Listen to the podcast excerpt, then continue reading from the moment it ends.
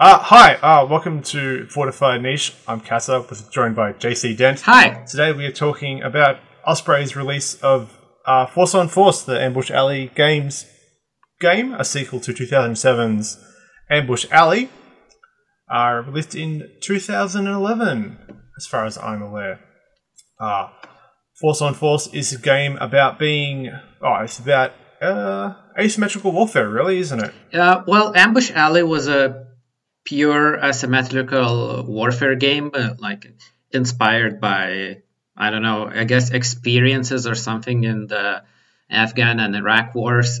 Uh, but while that game was definitely you, the regular troops versus the insurgents, this one is a bit more ambitious. Uh, I think early releases even had uh, rules for World War II, but yeah, th- this definitely definitely is meant to be an all-encompassing modern games, uh, but at a low enough level where the, where the smallest component you control is either a fire team of four dudes or a specialist. It's definitely granular is what they're interested in here, without getting into the nitty gritty of like the AK, the AR-15 versus 16 versus and like 4x scope, which is really exciting to see. I love it. A big point they make is about um, kinetic operations, which is a fun term that I don't quite understand, but you know, sure. Ah, well, you know, it has kinetic in it. Uh, it has to be good. Yeah. But uh, just like bullets do. yeah, tier tier one hardcore. Though I, I, I definitely have to say that this game is de- definitely precedes what you would describe, what I would describe as the operator cult of the modern day. Uh, it's more interested, at least uh, it looks like it's more interested in regular Joe Schmo Marines going towards the sound of battle and battling out with insurgents rather than like, you know, uh, the more modern games where you always have operators operating operationally.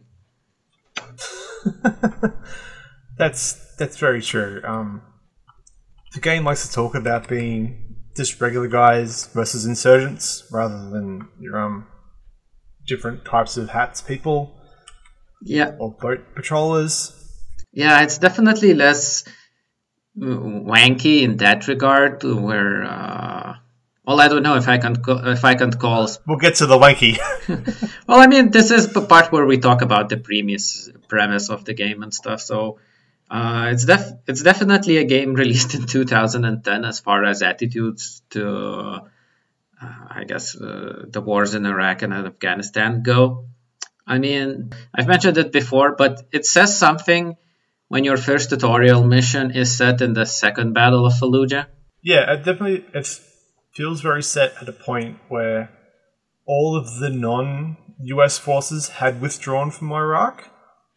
I think Australia and Britain and a couple of other commands still had like boots on the ground or floating around there, but lots more in Afghanistan by comparison.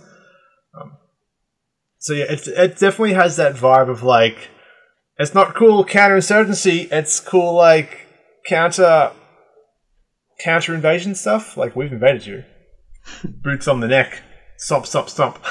Yeah, and the book is uh, extremely indignant about you deciding to about the Iraqis and stuff fighting yeah. against the invaders. But this is a uh, well, as far as these games can be ma- mainstream, this is a fairly mainstream military simulator game for people who are interested in modern history military simulator game and it's written with an attitude that uh, that's resonant with people like this like uh, well it's really just like dismissive of anyone who might say that we don't want foreign feet on the ground pointing guns at us and our families, which I don't know. Like looking back a decade later, it feels really tone deaf, but also indicative of a very vocal minority of that era.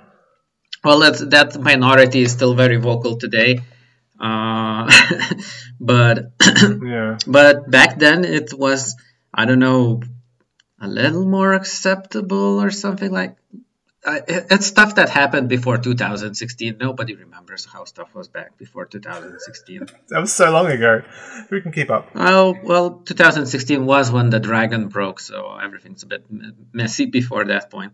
But yeah, I mean, absolutely, there are stuff example. There, there are examples in this, like uh, you know, we both talked about the one Vietnam mission that's in the game. Yeah, yeah, yeah. yeah. Like how it's extremely dismissive that. Uh, of the Vietnamese overrunning the fire base as opposed like oh it says that they ran o- like the book says that they ran over the base more because of the base was incompetently staffed and not because they were uh, good mil- militarily which uh, which uh, discounts the strategic or tactical or intelligence gathering needed to pinpoint which base is understaffed, badly defended, and in a bad position. And they also and also the logistical effort of uh, stealthily moving a battalion of troops uh, in jungle under night covers. So. But yeah, the game has a point of view about people who aren't Americans, and it's not really flattering. Yeah, if you're not first world forces, uh, if you're not first world regulars going somewhere to bring in democracy and stuff, yeah, you prob you basically don't rate. Yeah, all my friends in the First World Army say insurgents ain't shit. Yeah, and uh, all the freedom fighters are only ever mentioned in uh, like you know scare quotes. Hmm. Um. But yeah, going back to the this our point by point review structure, the game starts with an introduction, tells you about like uh, who helped them make this all happen. Yeah. Um, working with Osprey, um, their best and vocal fans and stuff. Uh, it's full of cool photos of like minis and also actual photos of people. I, I assume real soldiers and not just LARPers, but I'm not an expert in fatigues to be able to um, distinguish. Well, you know, if they if uh, they were more LARPers in it, they would be shot in the background of like you know I guess pleasant midweather uh, midwestern uh, forests and stuff, and not the dusty Hasselblad landscapes of uh, Iraq and Iran. Though another thing that uh, partnership with Osprey helps this book get is a bunch of plates, and the Osprey is known for one thing. And if Osprey is known for one thing, it's that their books feature a lot of very exciting plates to look at. Yeah, and they definitely um, have a really cool collection at back of uh, crediting where it's all from. And a lot of a lot of Osprey books appear in those um, lists for the arts, which is you know, it's fine. You've got the resources. Keep using them if they're cool. Yep, yep. Um, that's uh, that. That is a that is a very good feature of this book. It's that it's almost you can say law law law, law lavishly. law, it's very well yeah. illustrated. Yeah, lavishly. Yeah. You gotta get some strine on there. Um, yeah, it lays out what you need to play really clearly. Um, and it suggests you can play from 10 to 28 millimeters. All that testing was done at 28. Um, I'm sure it'd be better at like 15. I think the book assumes 15 as the default. I mean, just say it's a 15 millimeter game then. Just commit to it. I mean, yeah, well. Cowards. 15 is a bit strange choice, at least as I think, for moderns, but it is uh, because most manufacturers, at least these days, for moderns, seem to go for 28. But 15 is good in a sense that you, in the sense of the scale you want to portray, or at least like uh, what, what what you even might describe as uh, realistic shooting range for modern period weapons. Though at this point, I'm always reminded of that one Grog guy who did a demonstration of how realistic ranges would be by just taking miniatures to a baseball pitch and just uh, measuring out what would what the, the maximum firing ranges would be and yeah it's off the table and stuff but I mean, which this game does um, bring up, which I quite I quite enjoy. Like this being like you know guys can hit things across the board because it's not that far. Yeah, yeah. Uh, and all, one thing I do want to say Yeah. before we go too far is that like it gives you a heap of miniature places to get stuff from, and I love seeing that. Just like there's no partnerships, which is like, hey, here's all the guys that we know that make models. This good luck out there. Like, get nuts. yeah, this it, it it also like you said does a very nice thing of crediting the pictures uh, with with mentioning what what company miniatures are being used in them. So like if you like that dude, you can probably find them if the company hasn't gone under yet. I mean, that's pretty, yeah, like 10 years ago, pretty much more Yeah, likely. But yeah, yeah. still, the people hang on. Like, stuff sticks around, which is just the way that it is. Yeah, yeah, yeah. Otherwise, it's all kind of your standard setup. Like a table is this, rolling dice is this, which is fine. Like everyone starts with some game, and I'm sure if you would, this is the game I was recommended for starting modern gaming, modern wargaming with. If I wasn't interested in like um, uh, Cold War or something, I remember I remember using this to play Warhammer decade ago, with my Warhammer minis a decade ago. So you know. It's been recommended for a while. And uh, this day and age, you can probably play it uh, with the miniatures you have if you're collecting Ariadna or uh, Infinity. Yeah, that'd be fun. Um, well, I guess the starting layout of, of the book is the only time when you can like you know praise the book for the layout or say something nice because in general the rules are laid out not in the best way possible. This book sucks for layout. It's awful. It's awful. I hate it. I hate this kind of layout. Um, everything, everything is everywhere, and it's not doing any teaching missions to teach you how to play the game. Um, like Infinity is like, here is our quick start guide. Mission one, you have four jerks versus four jerks, mostly rifles, go nuts. Mission two, now here's a Rambo piece. Mission three, now here's a hacker. Mission four. There's none of that in this. It's just like, okay, I'm going to give you a detailed description of what every single term I use does. What do these mean to you as a gamer? Ah, work it out. Keep reading. Like one of those. I don't know how you learn this game. Look, the, the, the, the one thing that they lay out pretty early on that's important is the dice resolution system, which is you're you're always looking for a four plus, and with some rare exceptions, that's all you're going to do. And your stats are determined by dice size from a d6 to a d12, so that's nice. But then you get the action descriptions before anyone telling you what actions miniatures can do per turn. That basically happens at the end of the chapter. Then you go into the first battle, if I remember correctly, and like, no, it's yeah, sequence of play is one of the first things they tell you about before telling you how the game is played. Like, here is the turn order. This is the most important thing to learn. I mean, you could teach me what the game is like, like what sort of like what a TQ check is in detail, what kind of orders I can do, yeah, yeah. how maybe like what a the reaction tests are. That would be fun.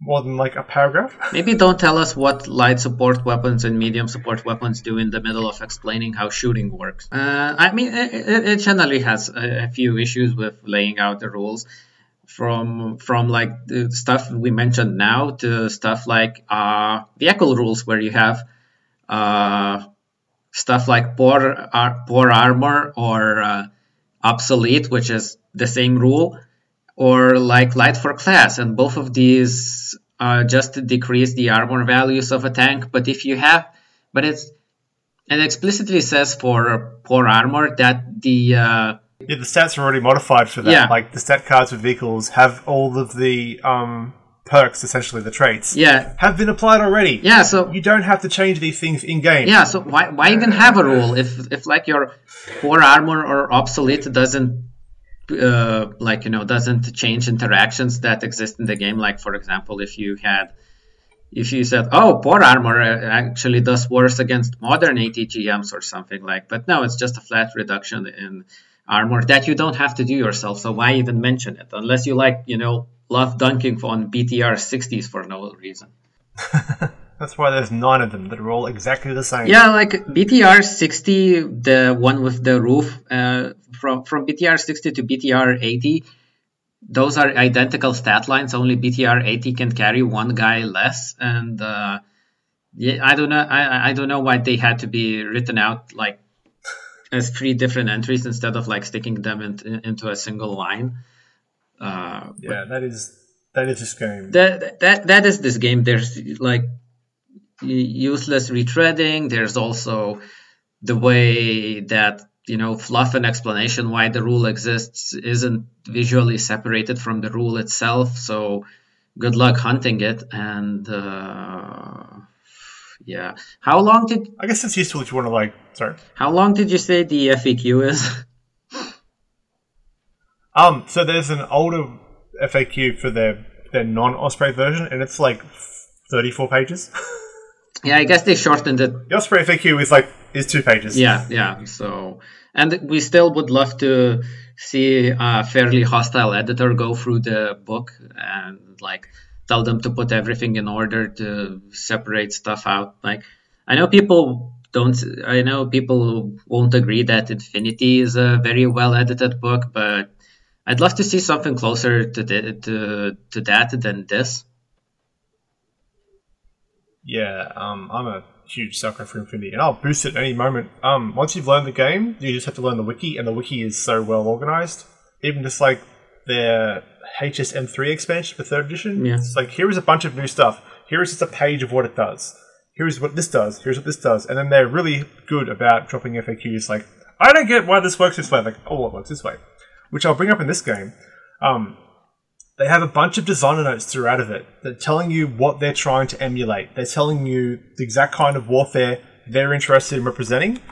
Um, and that's I just love seeing that. I love someone who's like, I'm going to tell you why I'm making this game, Yeah, and that's and it's just really And it's a and it's an actual good part of layout because that's usually well separated from the main text. yeah. They tell you like why you'd use a certain size board, 15 versus 20 millimeters. They tell you why the gun ranges are the way they've been done, and it's like, oh, okay, Yeah. I understand that. I'm not operating on just half a paragraph and trying to backwards reverse engineer why you made the decision. Like, oh, we're doing this because, you know, this textbook tells us this is how combat works. Like, okay, sure, that's your reference text.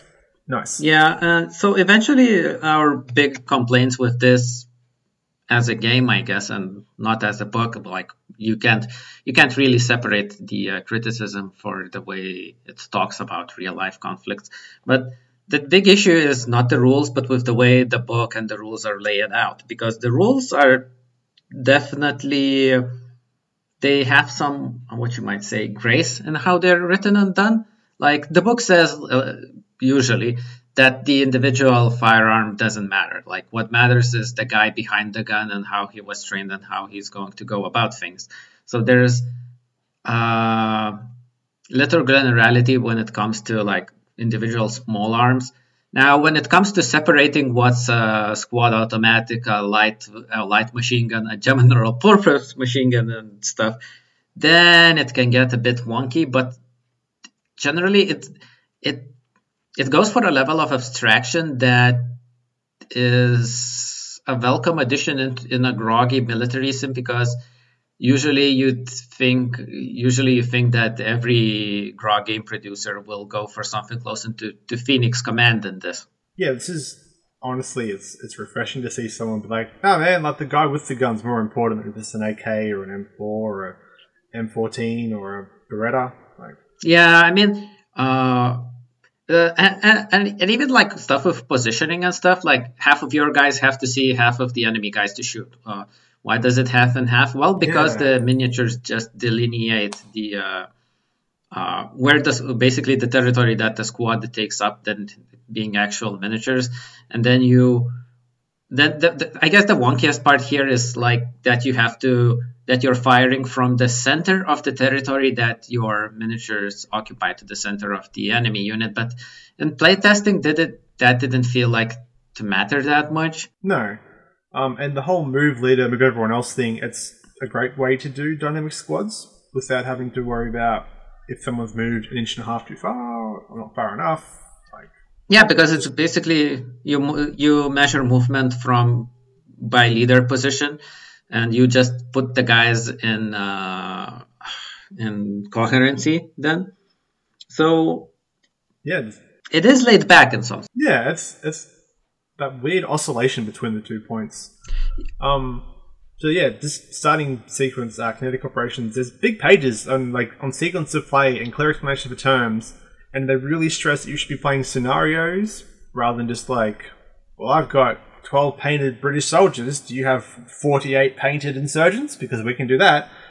Um, over, over like that kind of like annihilation thing. Um, their initiative system is fun. Like you're rolling a lot of dice there, which is kind of unwieldy, but you're unlikely to tie, which is which is fine. Um, it, it, And uh, and the, it does have. uh, I think initiative has a, a bit of a thing where it rewards you playing good. I mean, it makes sense in like in a real time sense because you get more initiative points for you get more initiative if you had initiative previously and if you are achieving objectives. Though the thing that uh, kind of surprises me in this game is how little attention is paid to chain of command and stuff. Like uh, it says that when you're a, when you're trooper, a specialist carrying like a machine a machine gun dies, you you can probably just pick it up because regulars are all cross trained. But it also takes the same attitude towards like section leaders and sergeants dying. And while I don't have any real military experience, I don't know how uh, realistic that is because chain of command stuff only comes up into play with insurgents, and that's an entirely different nest of bees. Yeah, that's a um, it's a weird choice because I, I I know that as a lot of uh, modern armies put the put like the delegation of orders and stuff to like the lowest rank they can. I feel like there's a point where you still need like a sergeant or something to be optimum, but I don't know. And you know that losing a sergeant would be a thing that affects the morale and well-being of the troops. Uh, it does exist in the in the insurgent rules, but like I said, that's a whole other thing. But to explain insurgents, you probably have to talk about the regular soldiers first, and like, uh, We'll, we'll get to that. well, you know, uh, might as well get it here. Like, uh, Fine. uh, it takes like if uh, one thing with initiative turns is that uh, if you win initiative, you'll be the one who's acting this turn. So your troopers will be all able to do like you'll be just doing like the usual. Well, I go, then you go. So first you move your all of your soldiers, and they can do essentially two actions each. So like moving and shooting, shooting and moving. Um, and then the non-initiative units can do their turn unless they acted or reacted to that unless they reacted that turn and that's actions and reactions i mean reactions in this game are kinda like infinity but also insane at the same time Do you like to roll dice to see if your guy gets to do something? How about rolling dice if you get to roll dice? Oh, but roll dice to roll dice to roll dice. Oh boy. Yeah, I'm, I, I think uh, rules and gameplay wise, we probably had the most issue with the reaction system because when the enemy sees you, they can react just like infini- in Infinity. But it's not just like, you know, I'm shooting you because I saw you move. No, then your squad, your squad and the reacting squad, they roll off. And then that determines w- in what sequence your actions are carried out. And if there's more than one squad reacting to you, then you roll off against that squad. And then if you, Unless you're ambushing or an Overwatch, then you get yeah, and test to just go first. yeah, and if you have, and if you have placed a unit on Overwatch, they can roll reaction to see if they can interrupt the other guys before they interrupt you. Uh, uh, Unless the other guys have Overwatch, then your Overwatch can trigger off their Overwatch triggering. well, they can't. Like, they, I don't think they. I don't think they can do be an Overwatch Ah, because you. no, but point. like, it doesn't matter because it's all reactions down. it's all reactions uh, downwards from here. Like, sure, uh, you if your unit fails a reaction test, they can still do their action, but they fall off the whole reaction chart. But if you have competent enough dudes, they can probably react forever, which is like they lose a point of firepower. They lose a dice of firepower because this is a dice pool game, kinda. Every time they react, but it's a lot of stuff to track and keep in mind and mark. And the game doesn't talk about markers much on how or how you should, uh, you know, mark stuff that this unit reacted or that this unit has lost firepower dice. Uh, so It definitely feels like a game where you want like a competent GM, because then you could get a lot, lot, lot more out of all of the uh, hidden guys, all the Overwatch stuff. You could do more, um, play with the fog of war a lot more rather than some cards. Yeah. Well, uh, we talked about it that it would be a much more fun game to play if it had a digital version, like you know, uh, lock and load digital tact- tactical digital, which we both have. Yeah, there's a lot of there's a lot of modifiers in this game that it's easy to forget one or two, and they can be very key if you're charging like ten insurgents into a squad with a saw and a grenade launcher. Be like, well, I think I've rolled enough dice. Have what? I don't. Uh, like yeah, and uh, assault is one of those places where I don't even want to think about the reactions because like does uh, does one of my other units react to your guys charging? What if they charge into your unit and charge into somebody's line of sight? I'm just like just just charge, just charge, just charge. Yeah, Uh, just have have the thing you worked so hard for. Um, I like the lack of facing. I like that kind of like everyone's just looking everywhere all of the Yeah, time. yeah. It makes the line of fire a lot easier, and the line of fire rules are kind of awkward. So any little extra is great. Yeah, yeah. Uh, in general, it, it really likes to deal with abstractions. Like your guys enter the building, great. Now they're they exist in quantum space of the building of the building, and they can shoot out of wherever, and they can enter through wherever because there might be holes you can't see or something. So there's no like, uh, was it bolt action or chain of command where you can shoot two guys per window or something? So Ah, I think Chain of Command does that. Bolt Action probably has a similar rule. I'm kind of okay with the assumption that if the squad's in a building, they're going to make fire ports or encourage or you know, Yeah, find yeah. a firing port.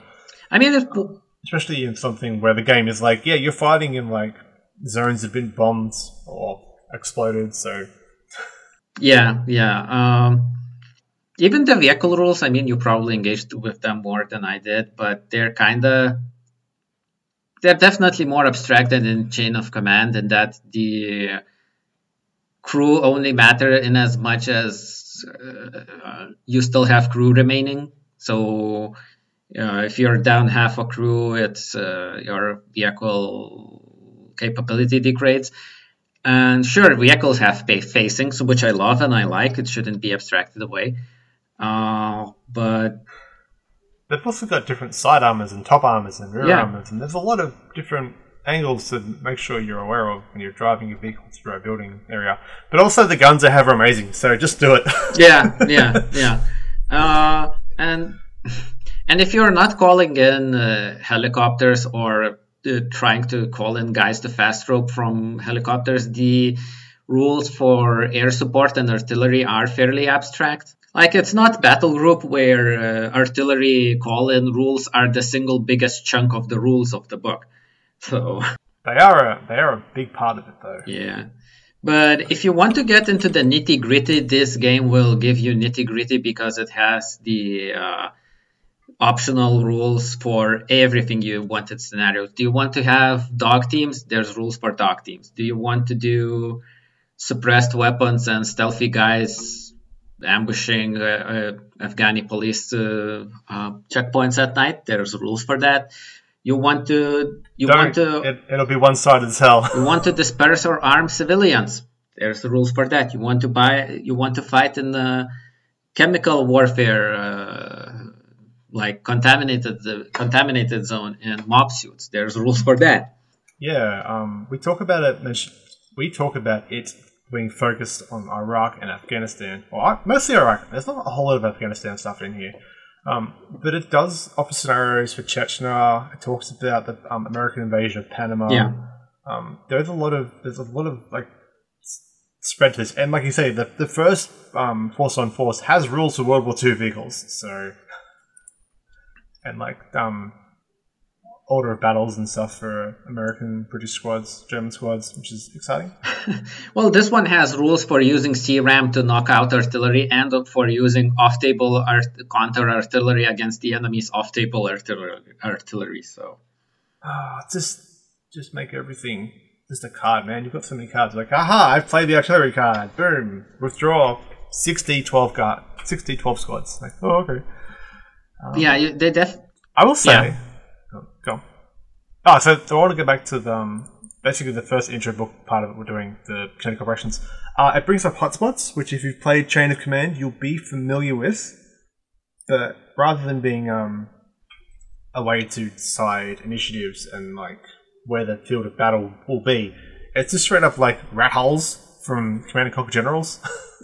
Well, uh, which I kind of like. Well, they, they they're not dynamic, I guess, unless you unless you do dynamic scenario setup. But they are places where your uh, insurgent reinforcements come in, which are uh, random rolled, and uh, this goes to.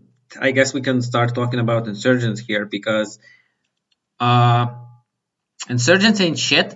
They're in the game to die like dogs. Uh, so because the game the game uh, does has literally very very low opinion of irregular fighters.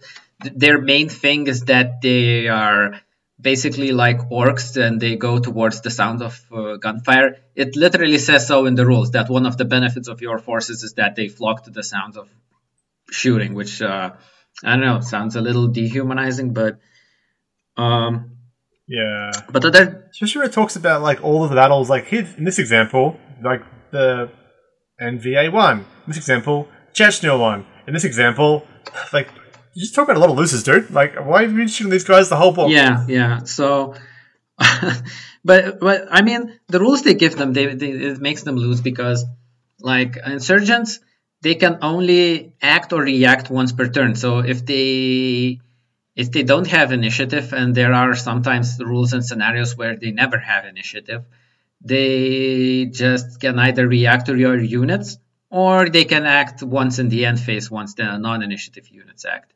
Um, if they don't have a leader, they have they they have to roll under their they have to roll their quality stats, which is usually a d6 to act or react. So this is where your rolling to roll to roll thing comes in. Um, what else? Um, they have a different morale table, so uh, even if they do they? well, uh, I mean, it, it's a bit different because they have they can they have or they can be subject to the shrink rule, which is Age of Sigmar Warhammer 40k, where like you know sympathy deaths, guys run away. Oh, yeah, yeah. Well, it's only in the morale checks. I mean, it's not. It's not great. I don't. Yeah, I mean, even if your guys are like super motivated because like it's one of those. Uh, uh, So okay, well this this let's drop second. The basic mechanics of the game is you have a troop quality. That troop quality is the size of the dice you roll. It could be D6, D8, D10, or D12s. No D20s, no D4s. And then you roll that many dice, or you roll a certain amount of dice, for like uh, one for every dude, or all the all the guns in the unit have a certain amount of dice attached to them. And on four plus, you succeed. yeah, And then, yeah. And if it's a opposed check, all of your four pluses succeed, and all the enemies' four pluses succeed, and their successes count to equal or lower values. Which, if you're trying to shoot higher quality guys, becomes real hard because you can't block a seven. yeah, yeah. That, that's what we learned uh, during our last playtest. Is that uh, you might have ten dudes that ro- that you might have ten dudes rolling d6s, but I have five dudes that are rolling d8s, and you can't and you can't block seven or eights. So yeah, so irregulars commonly seem to be quality D6. That's what they're testing for their shooting attacks, their activating attacks, and then like morale D12s. So they're rolling D12s, looking for fours for per guy who is still alive at the end of the fire fight. And then on ones, that guy just runs away. Which yeah, Americans don't run away though. Why would they run away? I mean, something, something, squad cohesion, morale, and stuff. But then you'd think Sure. that maybe uh, insurgent cells would also have like some sort of camaraderie thing going. and then you have to deal with like confidence and stuff. There's a bunch of fiddly little modifiers that bring to the game. It's really weird. I, the, the weirdest thing is that there exist target number modifiers, which only happen in uh, like five places a game. It's usually either adding or subtracting dice. Yeah, but your dice type can be uh, like improved. Like if you've got like um, a really good leader or a card, your D6 can become a D8. Or if you lose enough close combats, your D8 can go to a D6, or even just be removed. You don't have a dice, and you're captured, which is not good. There are also rules for dealing with captured people, deal rules for having casualties and the kind of casualties you have, rules for taking on dependents. Oh yeah, Uh, like I said, this game can go into like you know almost as much detail as you want, but it all runs on the four plus is king. I kind of wish that you'd see, like going back to your early comments about needing an editor, like a like a one-page rules version, because there's a really simple game in here. Like it's a really simple game, but it's really effective at doing this kind of um, warfare. I don't think it needs to be 200 pages. Uh, it would be. It wouldn't be 200 pages if it was laid down well and more aggressively edited. Yeah, like I think you don't need to. Like on table assets should be the squad. Oh, this is this is diverging hugely. Um, sorry. So optimum range. So then, yeah. So your troop quality. So ranges going through the book a little bit more. Um, guns have infinite range. All guns can shoot as far as you can see the enemy. And you have your optimum range, which is your troop quality, which is your troop quality in inches, which is the smartest thing this game does, and I love it. Yeah, uh, It, it can feel short, but it's also just like, oh yeah, that's just that. Okay, sure. yeah. It, it, it does it a lot. Of, a lot of things in the game ride on your troop quality, which is your shooting dice, your defense dice, your uh, detecting ambushes dice. Like, and if you are in an ambush, uh, the range you can ambush stuff at is like double your qu- troop quality dice. Basically, uh, you really rarely have anything that uh, changes that. Even if you have uh, body armor, it just adds an additional dice of troop quality to your defense. If you have abundant ammunition, it it adds another troop quality dice to your shooting. So it's great. It it, it, it really has good, simple foundations to build on. Yeah, there is there is confidence as well, but I never I never saw it come up that much. Well, demo scenarios, are, demo scenarios show that uh, basically uh, uh, our troops were usually confident, and when it comes to shooting at uh, irregulars, which would always test for morale, even if they scored no casualties, it basically never happens that you don't score any casualties on on on irregulars. Yeah. Uh, it's also a suppression fire thing. Uh, low confidence units have real bad real bad times of being suppressed. Yeah, but sup- and confident units don't really care. But suppression fire is one of those things where you can talk about badly laid out rules because it's easy to forget that some weapons are supposed to always be doing suppression and stuff. Uh, so, like, you know. It's not all MGs. It's all MGs except for the saw, Uh, yeah, it's. which is such a weird thing. To- I mean, maybe saws aren't scary. I don't know. Yeah, yeah. I mean, like I said, a third edition would be nice, but it won't happen because uh, uh, at least the website has been dead since 2017. And I think you said that you saw on Facebook that the company is going under. Yeah, they had some um pretty bad personal stuff happen, like this with their home and like some family things. I didn't look too much into it because it's a bit uh, not my business. But yeah, the game seems to be like complete. This is as good as the game will ever be Well, technically, from this from this developer. Yeah. well, technically, there's an advanced version of it in tomorrow's war, which will we which will, we will cover sometime. Oh, yeah. sometime in the future. that was I mean, like there's not going to be a, a third edition from them unless we make it. Yeah, unless we make it. Yeah. Uh, so then we get to close combat. I think if we keep going through the book dot by dot, at least according to my notes. In- interesting thing about close combat is that it follows I don't remember which again chain of command or bolt action in that it's do or die. There's no getting stuck in combat. You're gonna roll them dice until one of the forces is either wiped out or flees. Yeah. I mean gives up. Chain of command definitely does the um, exterminate the other guy method of it.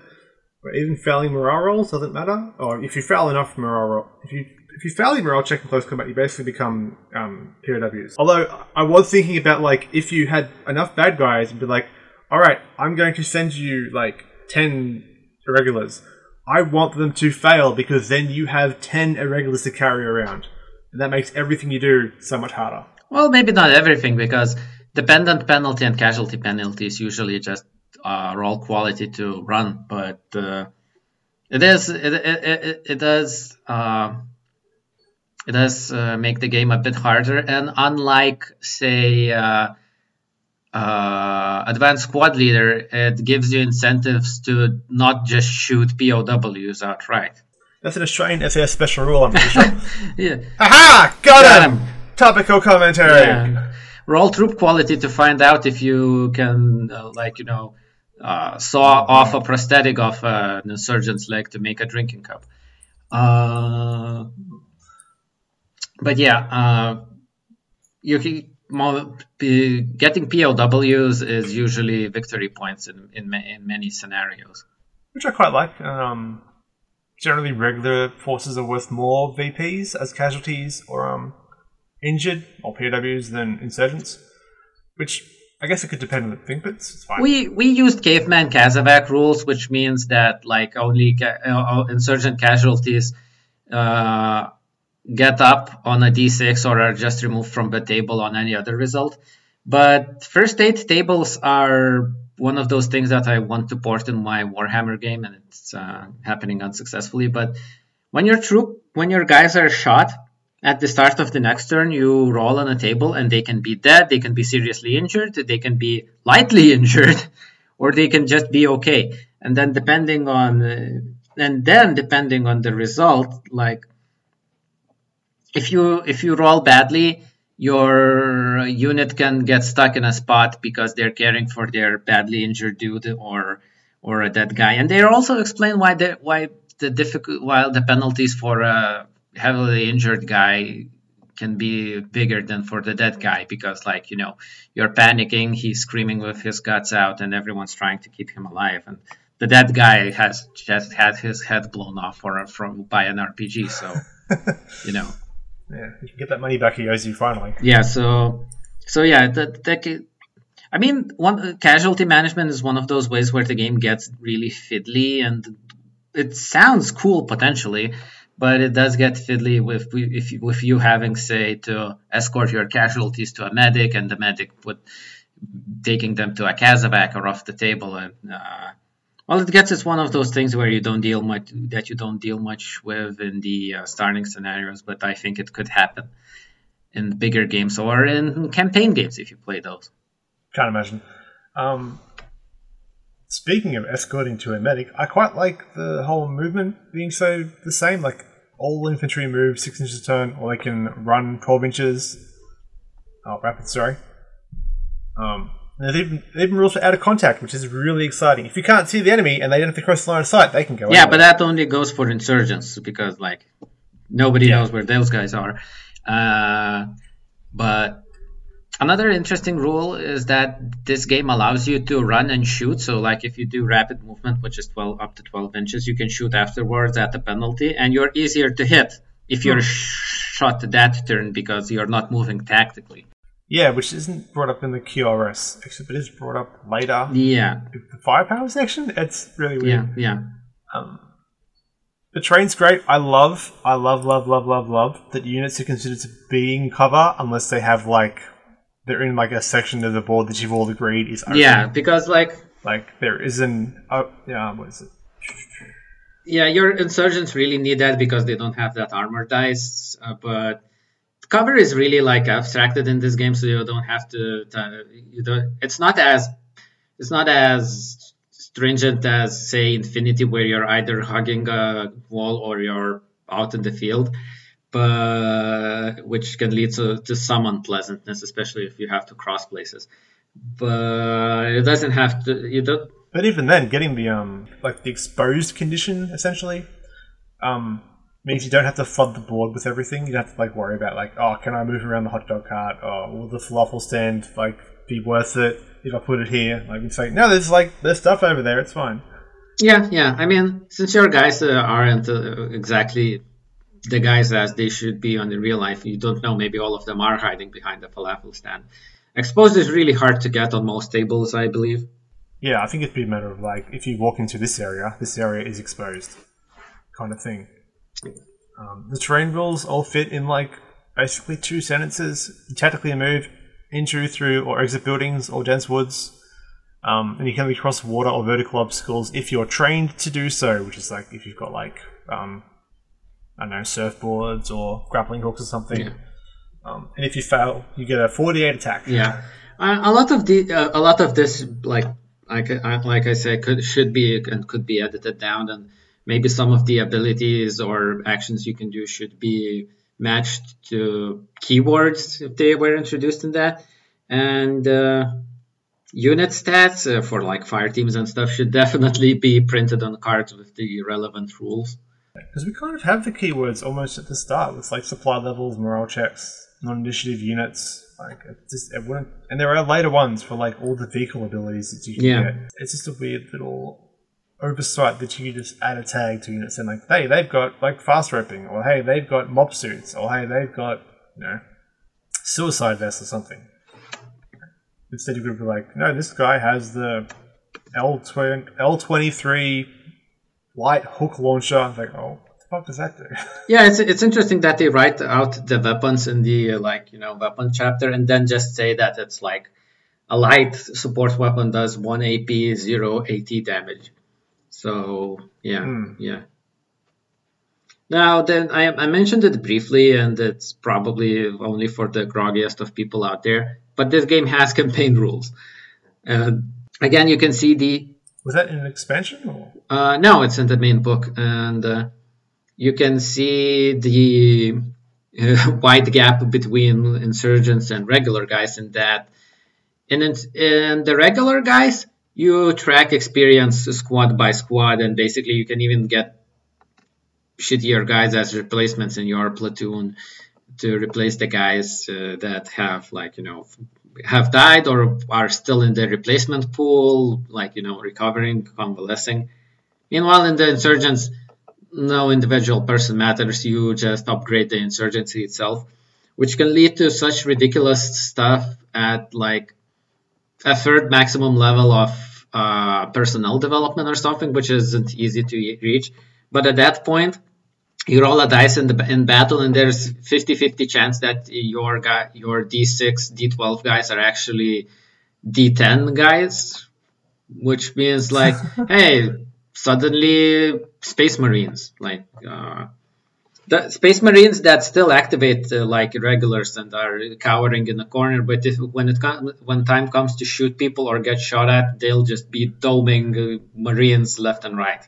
Yeah, it's hard to roll a, a twelve on a D eight. Yeah, yeah. Well, uh, even a D, even a D10 is like a is is like an unreachable mountain, and uh, yeah. So the campaign rules are there, I guess. If you want them, you can play them. I mean. Uh, they're probably not as exciting as uh, Ivan Sorensen's rules, and I don't quite remember what his modern combat rules is. It's either disposable heroes or something like that. No end in sight, right? I think that has more exciting campaign rules, but uh, yeah, they're there. They exist as a game. You can play it if you want to. Yeah, yeah, and uh, I guess we can maybe move into army building, the shortest section of the of this podcast. I don't think there is any. Exactly, because uh, this is meant to be a scenario game, uh, and you should create historic or historic-ish scenarios and use the uh, uh, whatever force is appropriate. Uh, which is like sure, but if you're but if you're running you're trying to create a scenario by not using the exact ta- table of like you know engagement or whatever it was at that time it would help if they there were you know point costs to like what a d6 regular versus a d10 regular is like how ah, much I don't know, man. Spectre does that, and it's a nightmare. It doesn't work. well you know just because many game companies games workshop can't can't seem to be handling any sort of point balancing doesn't mean that it shouldn't be done but it, it would help if you had some sort of better guidelines of what forces match up against what because like Yeah, I mean they've got nine scenario books for you to buy at twenty dollars each. So i mean sure yes you have plenty of scenarios uh, and like the other books like classified which is all sneaky spook operations and like cold war gone hot which is the only i guess uh, not morally gray rule book uh, what do you mean? Bush Wars is fine just because you don't like Rhodesia for some crazy reason. Yeah. I think it's because you're racist. Oh yeah, yeah, exactly. I, don't- I, I, I don't I don't like Rhodesia purely for the reason of being a huge old SJW. But yeah, you Mhm. have Disgusting. you have uh, um, scenario books aplenty as long as you have the miniatures. Uh, I mean, the book itself provides some like sample regular military formations like uh, uh, BMP and BTR pl- rifle platoons for Russians and uh, Royal Australian Regiment Yeah, they- for Australians and stuff. But th- that's one of those things you could definitely look up online. And there is a there is a big fan community um, doing like uh, vehicle stats for different areas. Like I was just having a quick Google the other day, and you have like a big community organized um, fan document for like all different periods and eras. And the first thing I searched for was Rhodesia, and there's a lot of Rhodesia in it. Oh. Yeah, uh, uh, the Prester John for the modern era. Uh, did nothing wrong, Oh, was God. not a racist at all. Rhodesia, rah, rah, rah, mercenary paradise. Uh, so yeah, uh, so yeah, army building doesn't exist. You'll have to play scenarios or hope for the best. Uh, that's fine. I think that's fine. Like I don't think everything has to be tournament. I mean, And it's s- fine if see, you uh, want to be like, hey, we're not for tournaments. Here are our scenarios. Please make scenarios. Annihilation is boring. Yeah, yeah. I mean, you know me. I don't like. Uh, I, I, I don't like the titles, the tournament game, and I don't like uh, Annihilation, which is the worst scenario and the worst condition in Infinity. Like any any game where any scenario which is just shoot the other guy. Bottom text. I hate it. I don't want to. I don't want to see it happen. Please remove it. It's not a good tool to teach people how to play the game. It's not fun. Uh, eat my entire ass. I don't know. But what you mentioned, Good point. Well made. what I think what you mentioned is like that the that the uh, book supplies you with uh, people, uh, I mean companies where you can buy miniatures, and yeah, this game is your excuse to buy basically any miniature. Uh, depicting soldiers past World War One or even in World War One, if you so desire, there are rules for bolt action rifles. Um, Ooh, you could do a one returns. I reckon that'd work. um, come again? I reckon World War One would work okay in this with all of the artillery rules and squads. You might have to like ah yeah. I know the basic the basic TQ confidence rating is just so versatile that uh, I'd like to see it a lot more. Uh, yeah, but like you know, uh, miniatures buy anything. Uh, though, as we mentioned before, 15 millimeters. Maybe Spectre miniatures wouldn't really work well because it's 28. But at 28, you get the most beautiful miniatures. But anything smaller, I think. Spectre is tiny miniatures. What? But yeah, Spectre's more like twenty five millimeters from memory. But yeah, But yeah, like Uh, also, the joys of 3D printing. What better time to just rattle off some guys? Like you've got um, oh, what's that company? Anyway, yeah, people are making modern miniatures nowadays for free, like STLs you can download. It wouldn't be hard to get a collection going. Yeah, I, I would love to get some of those. Uh, God damn it, I forget. The, I think it's an Australia company or something that makes wonderful Soviet MOPP suit guys. Eureka Miniatures, I think. Yes, Eureka Yeah.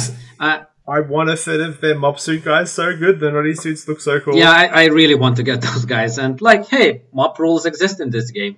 Uh, Cold Yeah, War shout out to Eureka Miniatures. Cold War gun gun hot miniatures are explic- explicitly okay in this game because one of the starting scenarios is like Cold War Gone Hot, and there's an actual rule book for that. Uh, so yeah, I mean, Yeah, um, this is it's great. I definitely think I'm too much an SJW to enjoy a game where one of us plays Americans and one of us plays people being invaded. Uh, it's the same kind of like I don't know. World War II games have that enough distance, but this still feels like I can talk to someone who did this for real.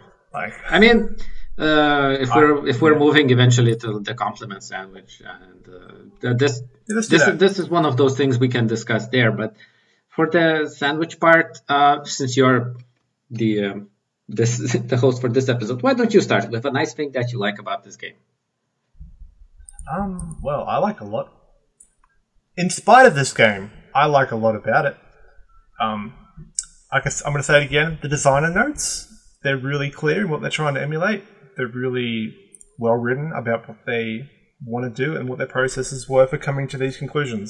Yeah, and since you took designer notes, I'm gonna take the four plus Ah. success because it's a very simple rule. It's a very simple, easy to understand rule, and the whole game runs around it, except for like some exceptions, which can probably ironed out in like a third edition if it's such if such ever exists. Like uh, it's it's nice. It's it has some it, it has a very graceful. Uh, you know engine running under it it just gets a little bit weird when it gets described how it works Yeah, it's a shame that rules get in the way of the game so much. Oh, sorry, the rules writing gets in the way of the game so Yeah. much. Um, it's probably my negative. Um, for as pretty as the book looks, it's very readable. Uh, the PDF is, is really easy to search through. Oh my god, what an organizational mess. Yeah, I mean, uh, we did a lot of flipping forward and backwards for the play te- for, for the t- three play tests we ran. We usually do two, but uh, uh, friend of the podcast, Arkansas Technograd, uh, recommended us we do contractor trouble, and so we did. But uh, like, there's a lot of flipping to and forth, and it's one of the books that an index really was really helpful because like going going to the to the uh, start to shit you know the the, the uh, table of contents sure nice Yeah. it exists but you really need the index for specific stuff and it it's it could, could still use to be more granular in the index like uh, when you're looking for Casevac, Caveman Casevac isn't mentioned separately, or when you're looking for weapon teams, those aren't mentioned differently separately, so you have to No. go look for that. So it could be better. But if you were to look up, say, artillery, it would give you every single page that artillery is mentioned on, including the artillery section, page number by page number, which is not actually useful. Yeah, yeah.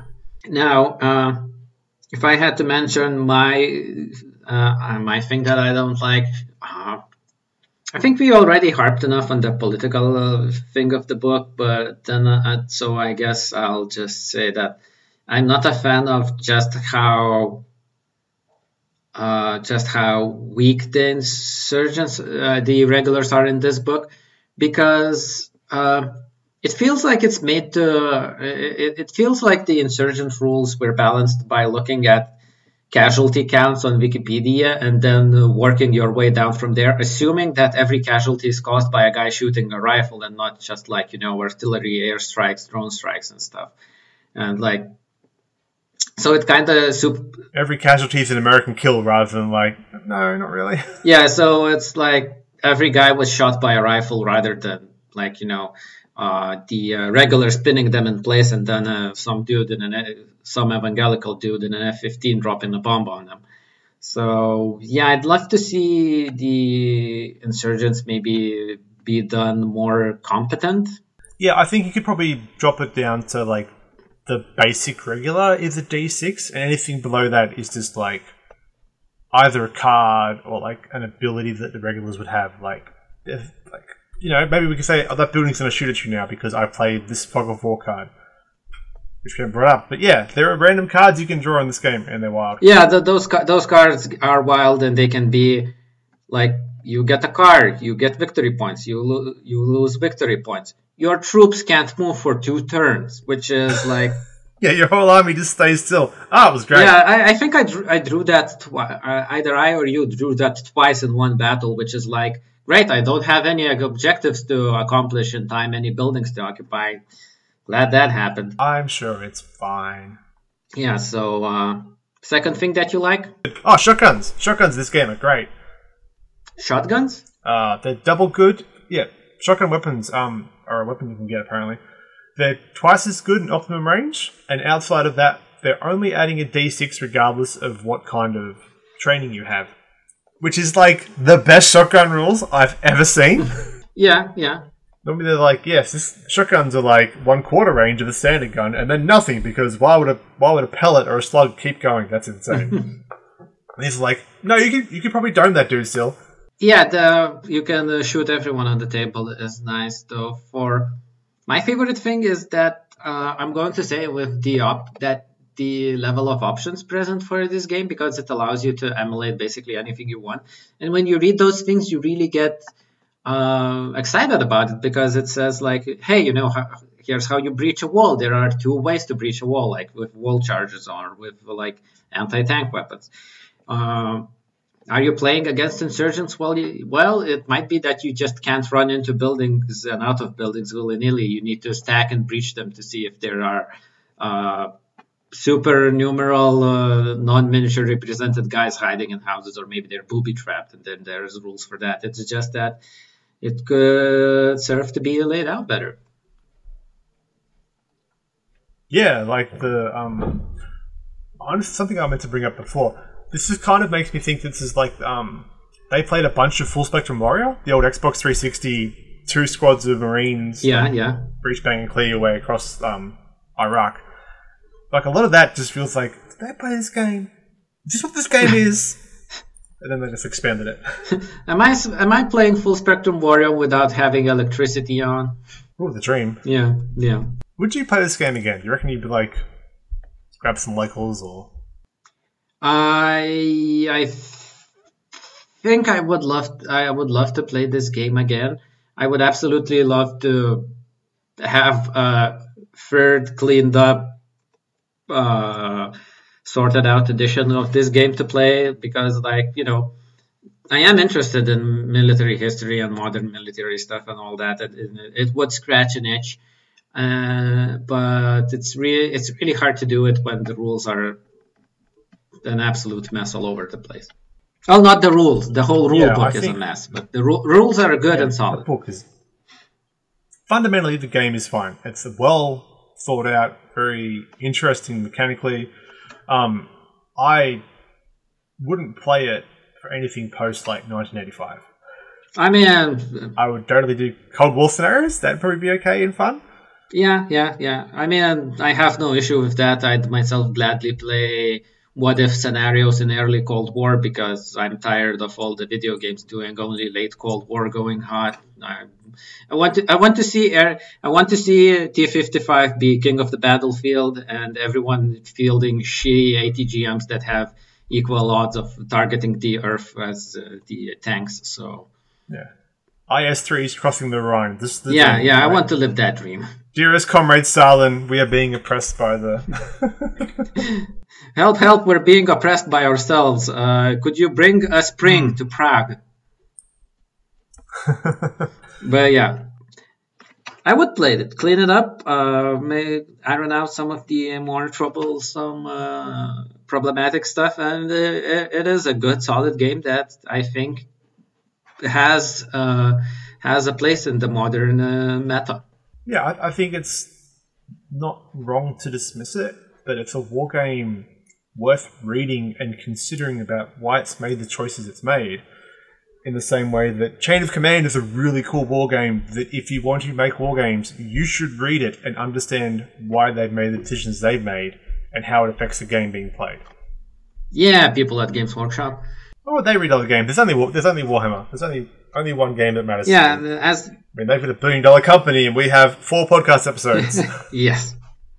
So yeah, I, I, I think I think it, it is it, it is in all senses of the word an interest. Yeah, um, yeah, check it out. Don't know how you're going to buy it, but you know maybe there's a way. I'm sure it's floating around somewhere. Yep, yep. I mean, it's no longer on Osprey, as you told me.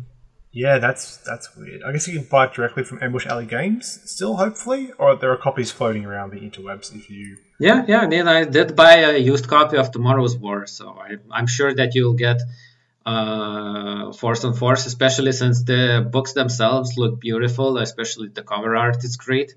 Yeah, the art is a is a choice throughout this book, isn't yeah. it? Yeah, yeah. Right, it's all Osprey stuff, I guess. Oh.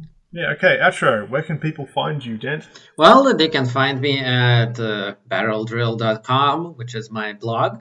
And uh, I also exist on other social media sites, and uh, the ones that I care to post will be linked below. But uh, it's Barrel Drill or or or Grognardia on Redbubble, where I sell T-shirts for people that only people passionate to play Force on Force will understand. Yeah, that Social Justice Warrior is very cool. I need to buy the sticker already. You do. And everyone else. yeah, everyone should buy one. Uh, and I am on the socials as Cass's Shots. That's like seven S's. It's too many. I need to rethink it, but I've committed to this line of business cards. So next time. I love the convention, so there's lots of cool cosplayers. I saw some lots of soldiers this time. It was really weird, really weird vibes. But it's okay. well, I myself tried playing uh, decisive campaigns uh, or dance, or I think there's another word in it, and it definite uh, and it definitely cemented uh, that uh, uh, Shadow Empires is a decisive campaigns mod. but yeah. I also had some issue where I did not realize that the big counter with the division symbol and the division written over it is not the actual division, but only the HQ. So, uh, yeah, Whoops. some interesting combat results I had by losing a lot of staff officers. I can see how that might be an yep. issue. But it's okay. I was playing Nazis. Nobody important, I. Yeah, no one important. Anyway, thanks for that. That's yep. fun. Uh, yeah. Uh, see you all next time. Bye.